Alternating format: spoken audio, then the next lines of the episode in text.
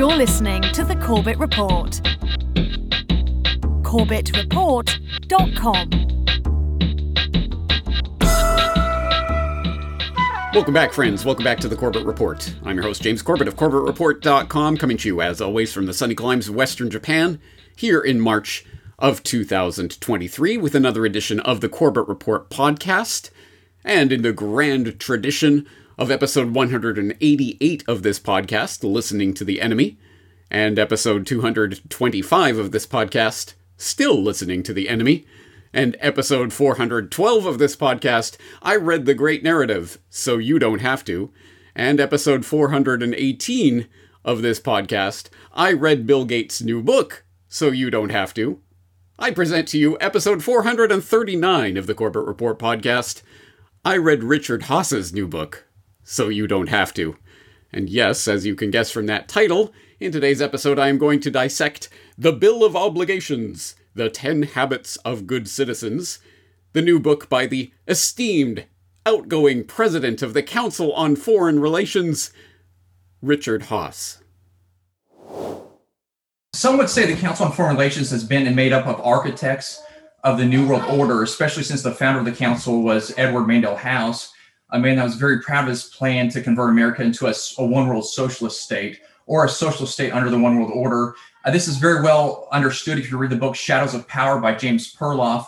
Uh, Richard Haass, what is your thoughts on that? Do you think that the Council on Foreign Relations has been an organization made up of architects to form a new world order and to get rid of the sovereignty of the United States of America?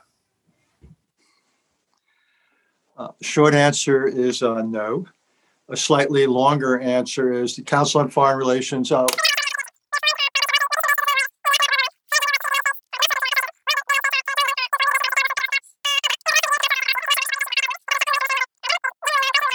when you people raise questions of new world order, I would simply say, and it gets at what I was talking about before. I think there's an interesting question out there at this moment in history. We have things like infectious disease that's now created conditions where nearly 2 million people around the world have died, nearly one fourth of them in our own country. Climate change, we've had the hacking uh, that the Russians have just carried out. We have global uh, terrorism. We have a North Korea with a growing number of uh, nuclear weapons and missiles that can bring those nuclear weapons here. So the question I have is how do we manage these threats in the world? And we can't manage them by ourselves. So to me, one of the challenges to the United States is how do we collaborate, coordinate with others, principally our partners and allies in Europe and Asia, but potentially elsewhere, to deal with these global challenges that don't respect borders. That's a fact of life. And the question is can we develop new arrangements that are better able to contend with these challenges that don't respect borders, including things like viruses? Be they computer viruses or physical viruses. So I would think that's very much in our interest. Now, we have the sovereign right to participate in those efforts or to reject those efforts. That's totally up to us. But I think on balance, we would be better served, depending on the details of the efforts, to to participate them. And but that is what foreign policy is all about. It's to make those it's to make those choices. Yeah, that Richard Haass. And as you might be able to guess from the title of his new book, The Bill of Obligations The Ten Habits of Good Citizens, his new book is all about Richard Haass, esteemed outgoing president of the CFR, here to tell you that those founding father guys and the whole Bill of Rights and all that dusty, musty old document parchment stuff, yeah, that's that's all right, but what we really need is Richard Haass to come along and tell us what you, fellow Americans, need to do for your country. So, the Bill of Obligations obviously plays off the Bill of Rights. And you have strong things to say about why a rights based system is not sufficient. Tell us about that. Look, rights are obviously fundamental to the American experiment. The Bill of Rights, Francis, which you just mentioned, was pivotal to getting the Constitution accepted. Several states conditioned their willingness to ratify the proposed Constitution on the acceptance of a Bill of Rights that limited the power of the, the, the federal government. My view is that as important as rights are, they're not enough. And don't get me wrong, uh, I still believe that rights remain, to borrow from Abraham Lincoln, our unfinished work. But even if somehow we were able to finish that work and put uh, the realities in line with the principles of the Declaration of Independence, say, it still wouldn't be enough. Rights inevitably come into conflict. Think about it a woman's right to choose and the rights of the unborn, someone's right to bear arms under the Second Amendment versus public safety, someone's right not to get immunized or wear a mask versus someone's right to, to, to health. So, what do we do? Do we have gridlock? Worse yet, do we descend into to violence? So, my view again is that while rights are essential, they're only one side of the democracy coin. The other side of democracy coin is obligations, what you and I owe to one another, and what both of us owe to this country of ours. Well, I think you see where this is going, and it's one of those things that may sound reasonable enough if boy, stripped of all the context and the fact that this is the president of the CFR speaking on behalf of the globalist class. maybe, well, okay, yeah, maybe in order to lead happy and productive lives and to flourish in community together, we need something more than just the list of rights. Maybe we need things that, well, this is what we should be doing with our lives. Okay, all right, now let's listen to Richard Haass tell us about this, right? Anyway, again, stripped of all the connotation and baggage and everything on top of it, eh, you know, okay, maybe sounds reasonable, but I just wonder if there may be some devil hiding in these details. Well, let's find out, shall we? And if all of this puts you in mind of, oh, I don't know, JFK, ask not what your country can do for you, but what you can do for your country. Well, actually, the specific reference here is not JFK, but FDR. That's right, in the conclusion to this book. Richard Haass cites Franklin Delano Roosevelt, then presidential nominee, in his 1932 speech at the Commonwealth Club in San Francisco, where he said that government is a relation of give and take, a contract. Rulers were accorded power, and the people consented to that power on consideration that they be accorded certain rights. Well, of course, I would interject, I, I don't remember uh, consenting to that power relationship. I I, am sure I'm racking my memory. When I was born, was was I handed some contract to sign? Oh wait, but beyond that, uh, well, okay. So what is the implication here? Well, actually, it it's it's even worse because uh, Haass is not citing FDR approvingly here.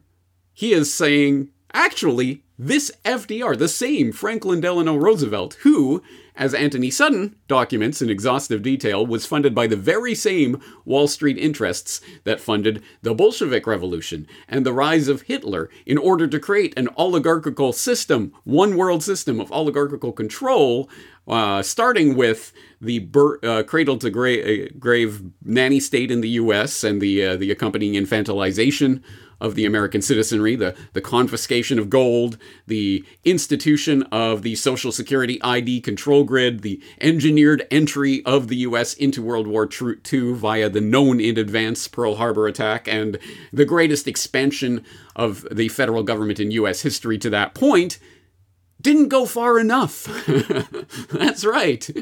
Don't worry, Richard Haass is here to tell you that actually he should have gone further with that. So, Anyway, I I imagine you can uh, figure out where this is going. And if you can figure out where this is going, then you are free to move on with your day. I give you leave. Goodbye.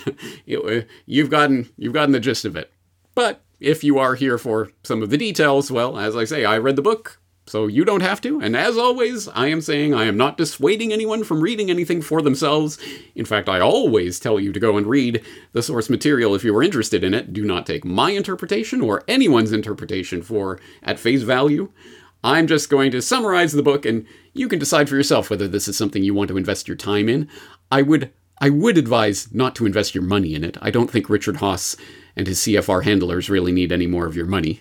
So if you can find a uh, a library or some other way of acquiring this book without paying for it, I, I would suggest that. But anyway, if you are along for the ride, then uh, plug your nose because we're diving right in.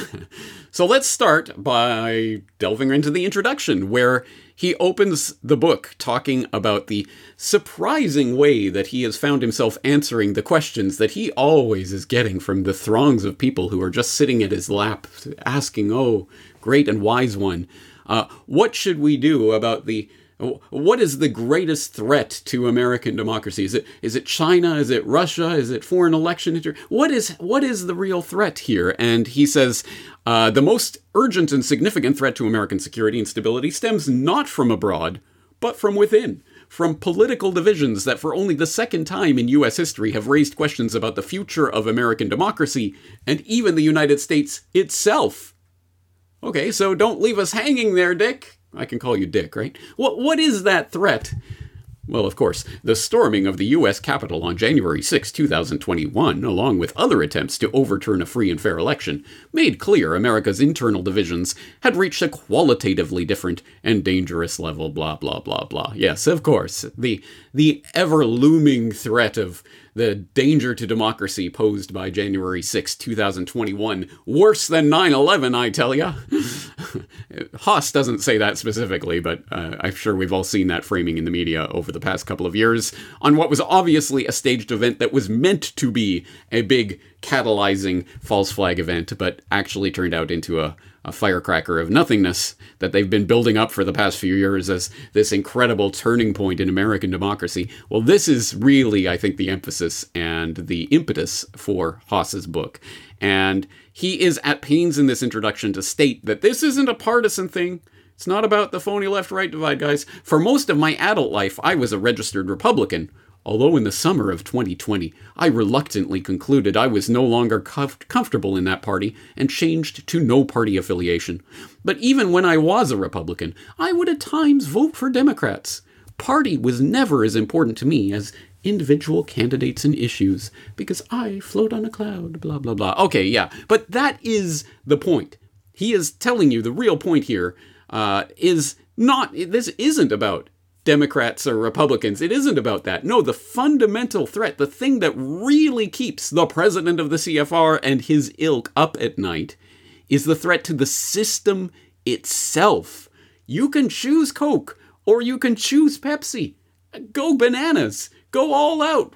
Yeah, Coke, Coke, Coke, Pepsi, Pepsi, Pepsi, whatever. Have your wars, your Coke Pepsi wars. Make your life around Coke or Pepsi. Wear the Coke and Pepsi paraphernalia and march around with Coke and Pepsi placards. Do whatever you want in that Coke and Pepsi game.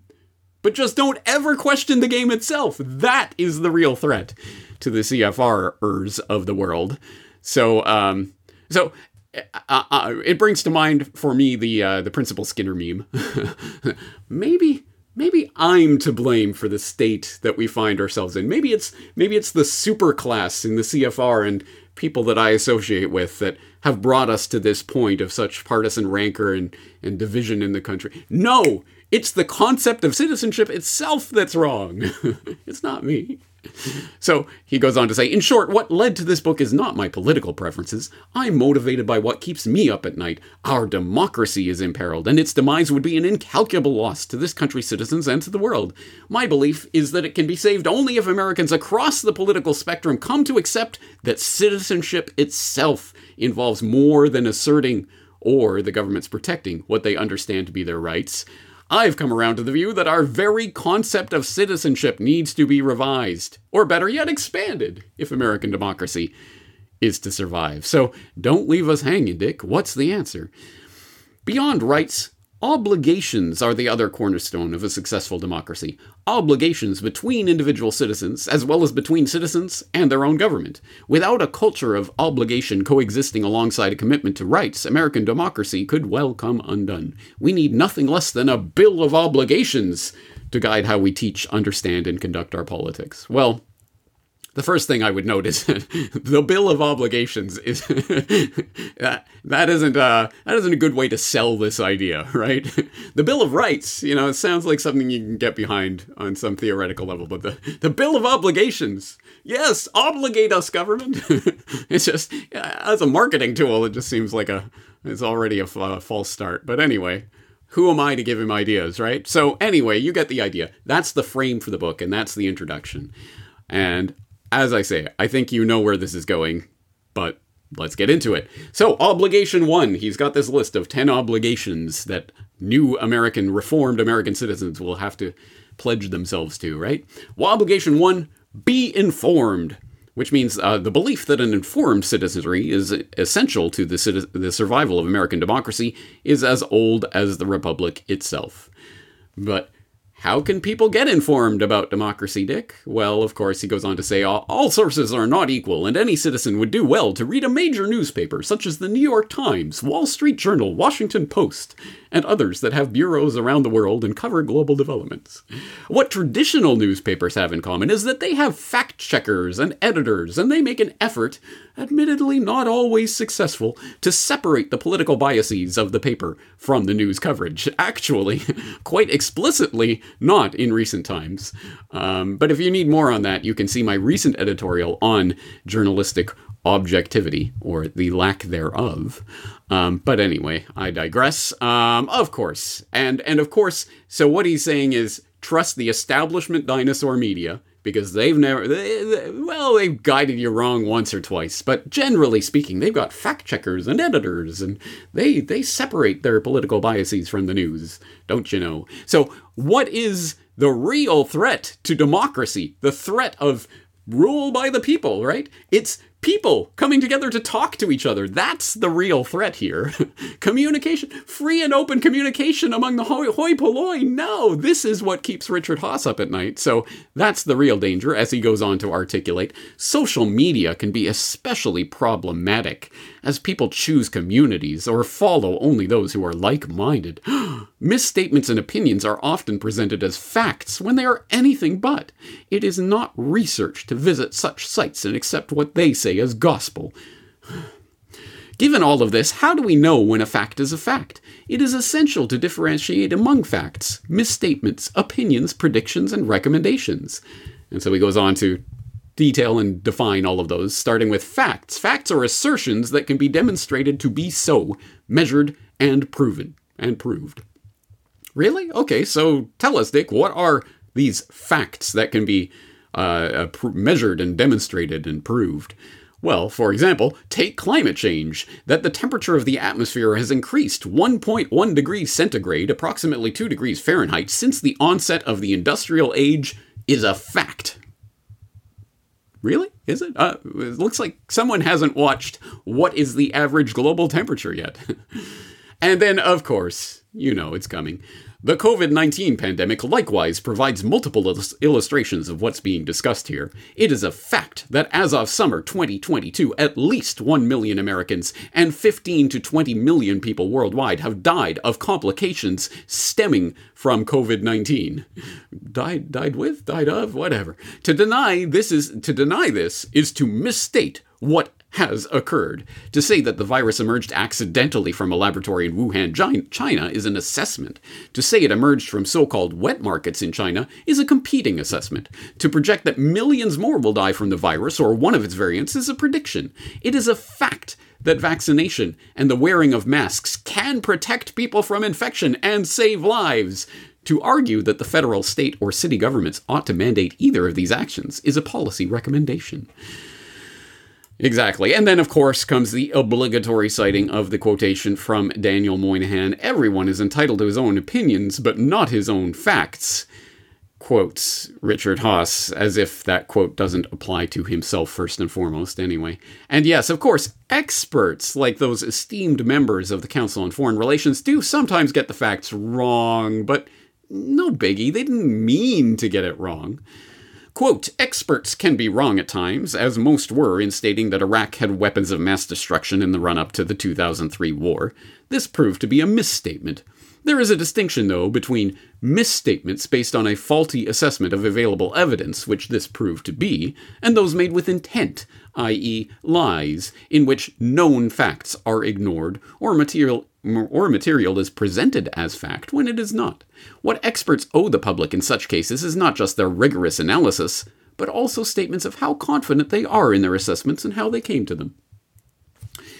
Oops! Did our lies about Iraqi WMDs lead to the destabilization of the most volatile region in the world and an ongoing, never ending military invasion and occupation that cost Americans trillions of dollars and, oh, by the way, millions of Iraqi lives. Not that anyone's counting them.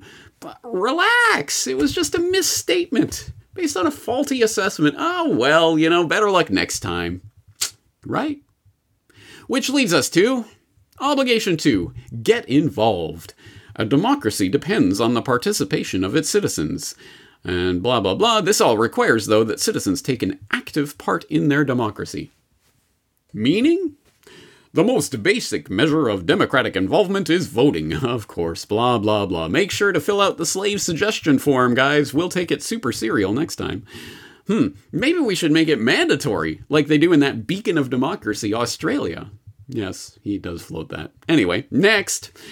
Uh, obligation three, compromise. I am not sure when compromise became a four letter word. For the record, it's 10. oh.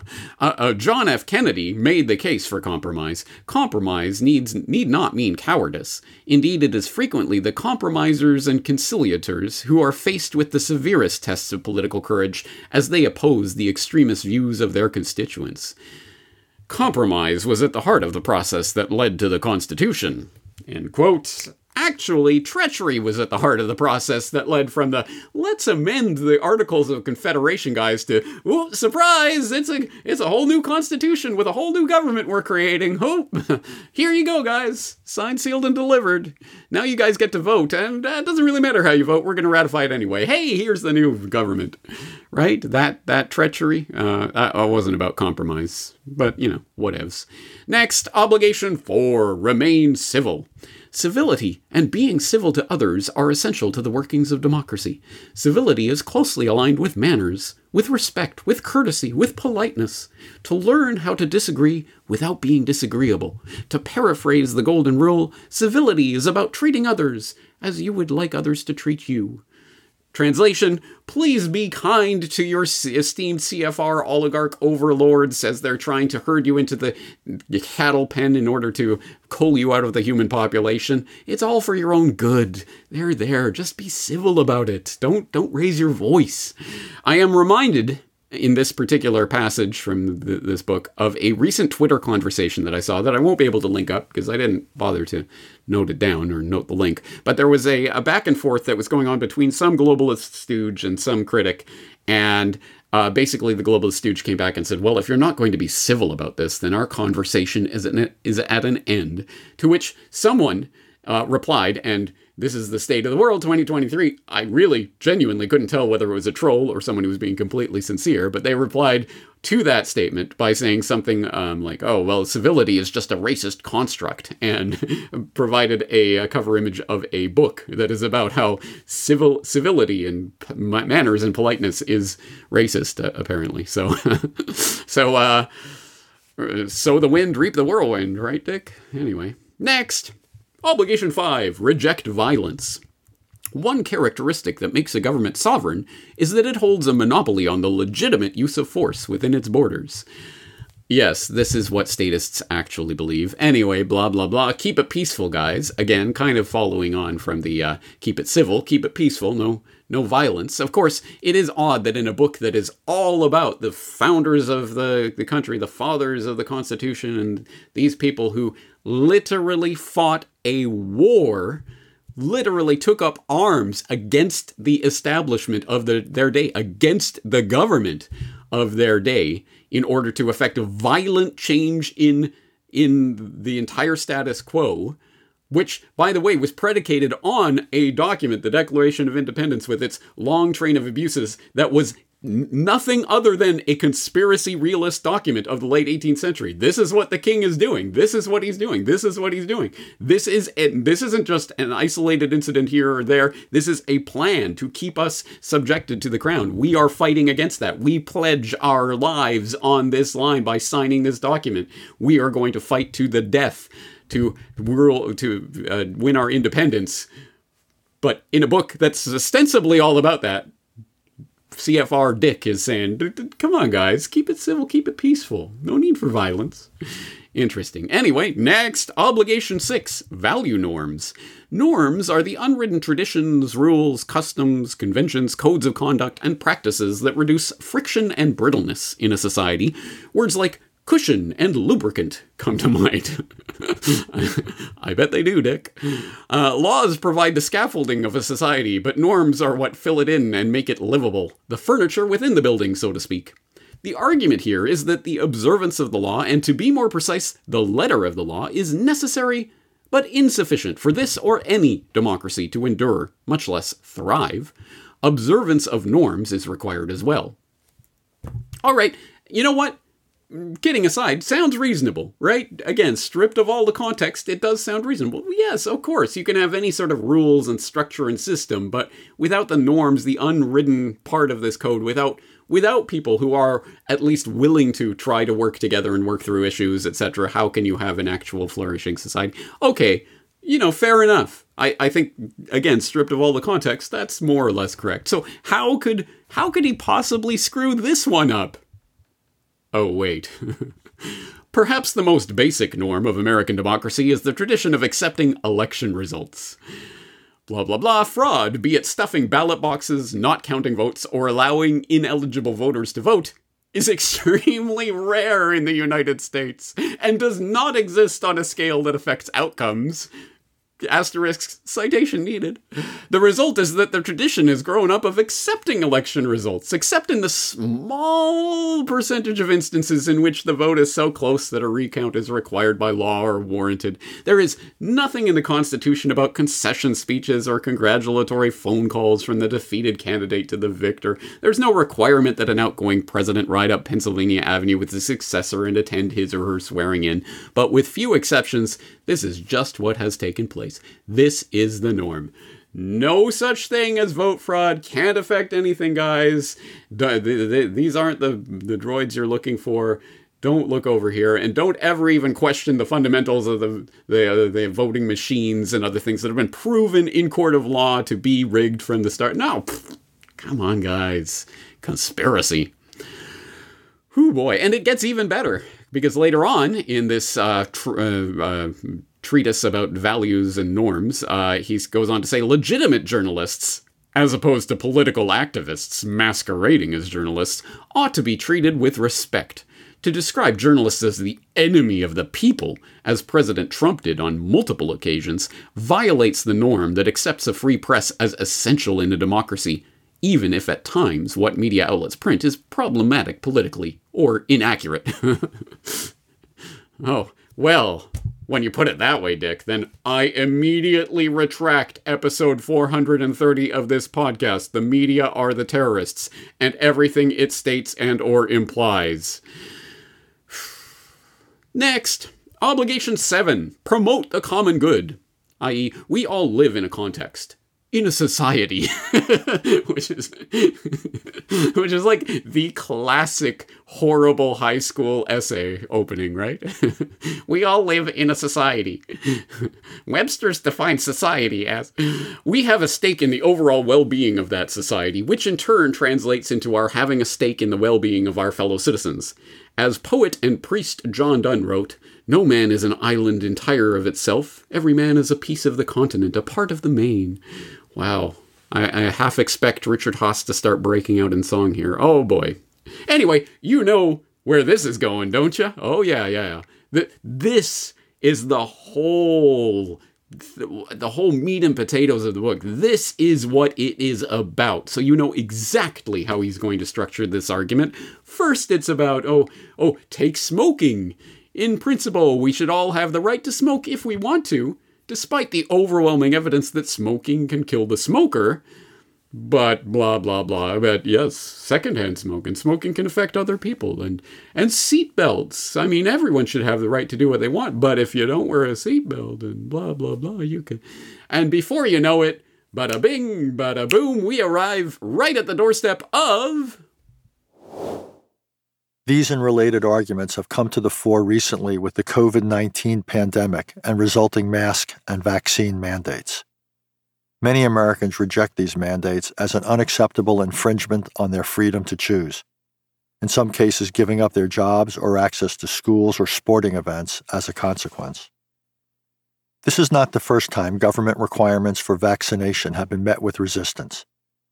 At the beginning of the previous century, the disease in question was smallpox. the Cambridge, Massachusetts Board of Health issued an ordinance requiring that everyone get vaccinated or face a fine. Henning Jacobson, a local minister, refused, saying he and his son had suffered bad reactions to previous vaccinations and wanted no part of this one. What is more, he refused to pay the $5 fine. The case went all the way to the Supreme Court, which ruled that the liberty secured by the Constitution of the United States does not import an absolute right in each person to be at all times and in all circumstances wholly freed from restraint. Nor is it an element in such liberty that one person, or a minority of persons residing in any community and enjoying the benefits of its local government, should have power to dominate the majority when supported in their action by the authority of the state. It is within the police power of a state to enact a compulsory vaccination law and it is for the legislature, and not for the courts, to determine in the first instance whether vaccination is or is not the best mode for the prevention of smallpox and the protection of the public health. Justice John Marshall Harlan's reasoning is worth presenting. There is, of course, a sphere within which the individual may assert the supremacy of his own will and rightfully dispute the authority of any human government especially of any free government existing under a written constitution.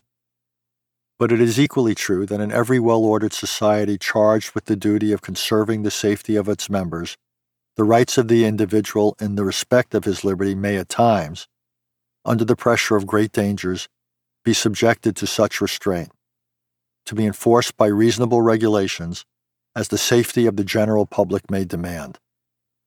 Mill would both understand and agree. Okay, I'm sorry for subjecting you to Richard Haass's boring, dry monotone there, but hey, at least he didn't get TV's Wesley Crusher to narrate his audiobook like Bill Gates did, huh? Shut up, Wesley.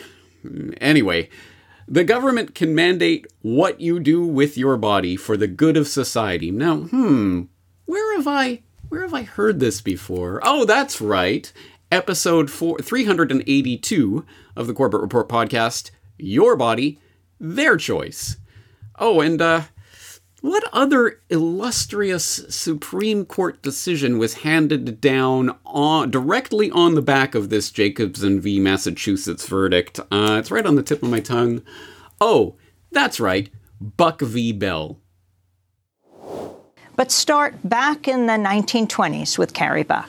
So she's a young woman who is uh, growing up in Charlottesville, Virginia, uh, being raised by a single mother. Back then, there was a belief that it was better often to take poor children away from their parents and put them in middle class homes. So she was put in a foster uh, family that treated her very badly. She wasn't allowed to call the parents mother and father. She did a lot of housekeeping for them and was rented out to the neighbors. And then one summer, she was raped by the nephew of her foster mother. She becomes pregnant out of wedlock. And rather than help her with this pregnancy, they decide to get her declared epileptic and feeble minded, though she was neither, and she shipped off to the colony for epileptics and feeble minded outside of Lynchburg, Virginia. And what happened to her there? So she gets there just the wrong time. Virginia has just passed uh, an eugenic sterilization law, and they want to test it in the courts. So they seize on Carrie Buck as the perfect plaintiff in this lawsuit. So they decide to make her the first person in Virginia who will be eugenically sterilized. And suddenly she's in the middle of a case that's headed to the U.S. Supreme Court. The case was a sham, concocted merely to get the Supreme Court stamp of approval on the issue of forced sterilization. Buck's independent counsel was in fact Irving Whitehead, one of the founding directors of the colony that was pushing to sterilize her, and the man who appointed the director that was pushing for her sterilization. Buck herself was not feeble minded, nor was her mother, nor was her daughter, Vivian Buck, who Carrie bore as a result of being raped and who was declared feeble minded as a baby because as a social worker testified during the trial. There was a look about it that is not quite normal, but just what it is, I can't tell. None of these facts matter to the Supreme Court. Presided over by former President and Chief Justice William Howard Taft, the court voted 8 to 1 in favor of upholding Buck's forced sterilization and the constitutionality of the Virginia eugenics sterilization law itself. Writing the decision was one of the most famous and venerated justices in the history of the court, Oliver Wendell Holmes Jr., himself a eugenicist from the so called Boston Brahmin sect of the hereditary East Coast establishment. In his decision, Holmes justified the forced sterilization of those like Buck by calling on the government's right to vaccinate the citizens against their will. It is better for all the world if, instead of waiting to execute degenerate offspring for crime or to let them starve for their imbecility, society can prevent those who are manifestly unfit from continuing their kind. The principle that sustains compulsory vaccination is broad enough to cover cutting the fallopian tubes, he declared before infamously concluding, Three generations of imbeciles are enough.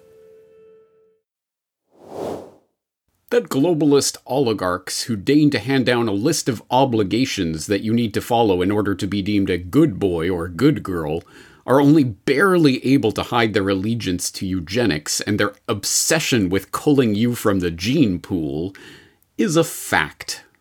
Right, Dick? Anyway, blah blah blah, you know where this argument goes. It is baffling that opposition to the COVID 19 vaccine should be as strong as it is, given the vaccine's demonstrated effectiveness, its pristine safety record, and the obvious risks associated with contracting COVID 19. It is also curious in the sense that mandates for various vaccines, including smallpox, polio, measles, mumps, and chickenpox, pox, were widely accepted for decades were being the key word there. So why now? In many ways, the answers can be found in other chapters of this book, in the spread of misinformation via social media and at times legacy media alike. In the reality that more of us live and work and socialize only with like minded persons, growing hostility toward and lack of familiarity with government. Because if we just were familiar with government, we'd lay down and accept whatever they wanted to do to our bodies, right, Dick? an increasingly wi- widespread rejection of facts and the experts presenting them, and a declining res- respect for norms that have long guided individual behavior, a reduced propen- propensity to compromise, and a near exclusive emphasis on rights when people consider their relationship with society and country. And then, of course, he goes on to blame rugged individualism, or is that toxic masculinity, for the mess that we're in. And I guess we're left to assume that what we really need is wimpy collectivism. Yay. Won't you save us, nanny state? Please. Next, obligation 8 respect government service.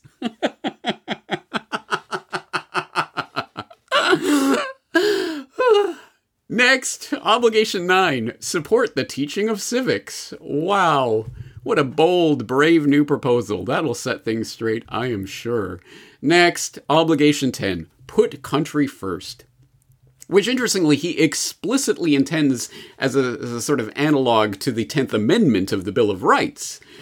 The 10th Amendment of the Constitution, the final amendment of the Bill of Rights, is something of a catch all. The powers not delegated to the United States by the Constitution, nor prohibited by it to the states, are reserved to the states respectively or to the people. Yay, amen, right? So he's a supporter of Michael Boldin and the 10th Amendment Center and the work they're doing. Right? Oh, maybe not.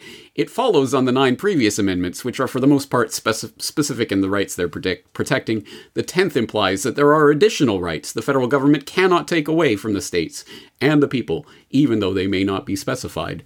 So, I say this because the nine previous obligations put forward in this book be informed, get involved, stay open to compromise, remain civil, reject violence, value norms, promote um, the com- common good, respect government service, and support the teaching of civics, lead to a tenth that provides guidance for all other behaviors not already specified.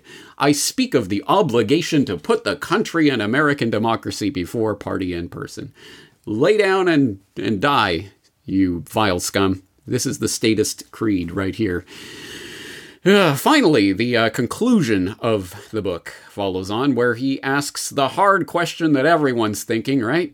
Before going on, I want to address a path that might appeal to some readers. Why not make the Bill of Obligations amendments to the Constitution, as was done with the Bill of Rights? right, that's what we're all waiting for. Why not put it in in writing that this is these obligations are legally binding on us? And he's like, oh well, hang on, guys. The, these aren't legal requirements. The, you know, and it might be a, a lengthy and difficult process to actually amend the Constitution, so don't get too far ahead of yourselves. I know you're all chomping at the bit to be put under literal force of law for, with these obligations, right? But hold on.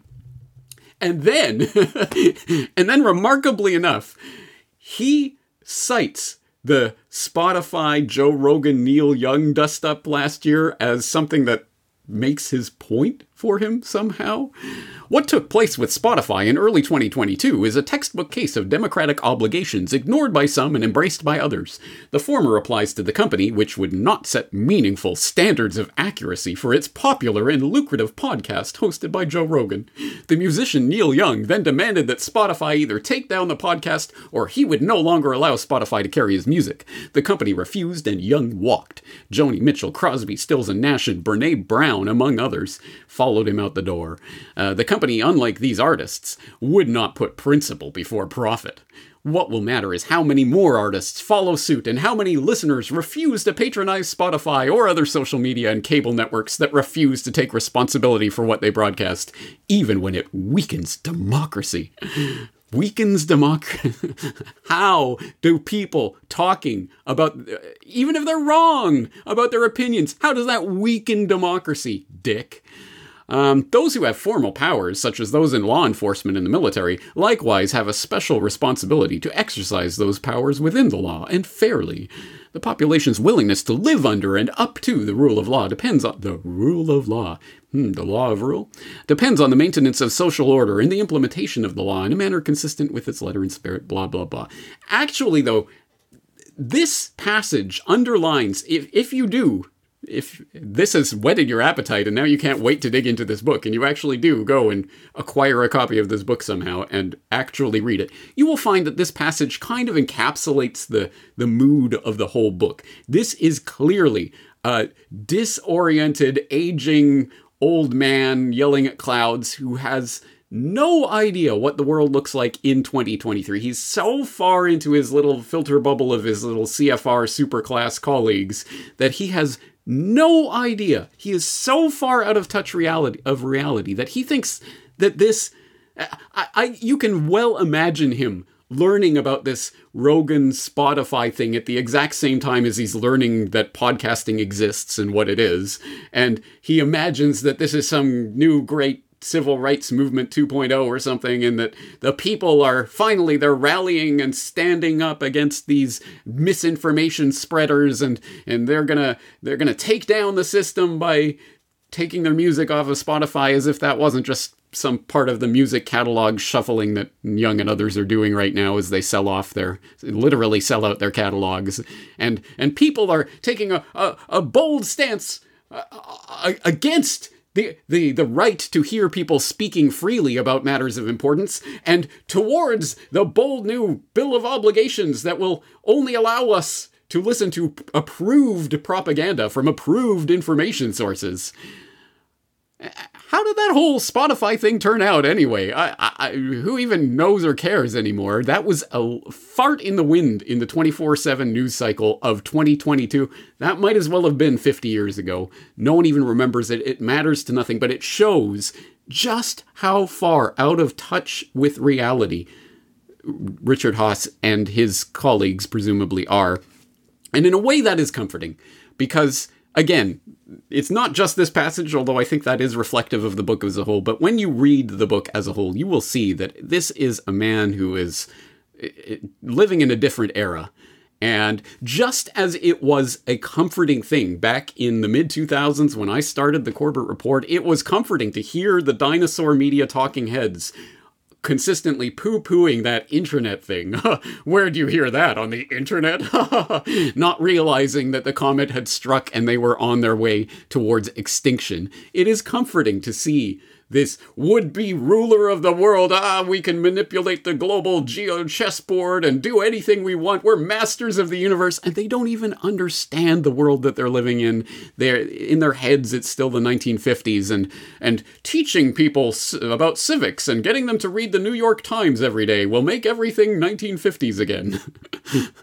total out to lunch, Fruit Loops, uh, just total wingnut craziness just absolutely out of touch. And again, as I say, that's in a way comforting because it shows that Richard Haass and his elk might like ilk and his elk maybe like may like to think that they control the world, but uh, they're just a bunch of fuddy duddies who truly do not understand what's happening.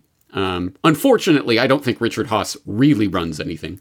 I think the actual technocrats who really do micromanage the implementation of the New World Order are unfortunately more in touch with reality than the Haasses of the world, who are convenient super gophers uh, for mouthpieces essentially for the the technocrats and their agenda, and uh, and probably, honestly, probably not part of that inner circle that forms the real heart of the Council on Foreign Relations and associated roundtable institutions that I've talked about many times on this podcast. Rings within rings, of course, being the uh, the the the primary citation for that, and I will direct you back to the uh, well, G. Edward Griffin lecture on that, as well as some of the other work that I've done on that concept. I don't think Richard Haass is in the inner society of the elect or whatever they're calling themselves these days. I think he's just the convenient mouthpiece, or has been. But as I say, he's the outgoing CFR president. I believe in June he's handing over the reins to the next, maybe the next generation of globalist leadership.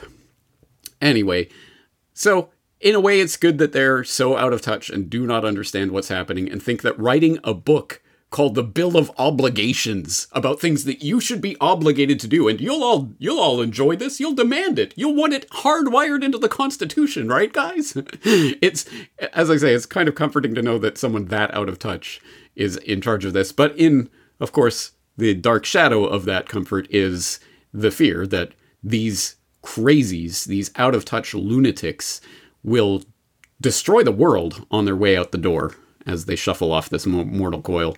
That's always the looming threat. Anyway, I guess to sum all of this up, uh, I'm going to give this book 0 out of 10. Let's go negative 1 out of 10.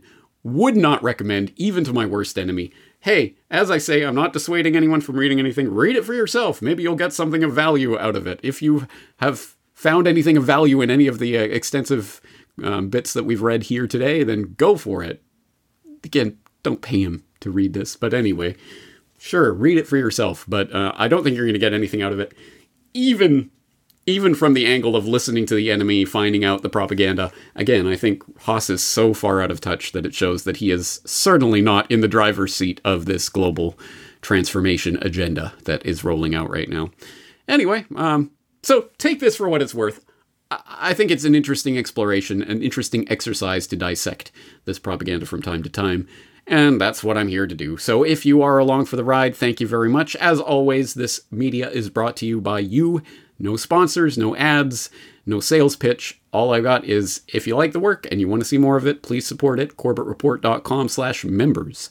On that note, I am James Corbett of the Corbett Report. Looking forward to talking to you again in the near future.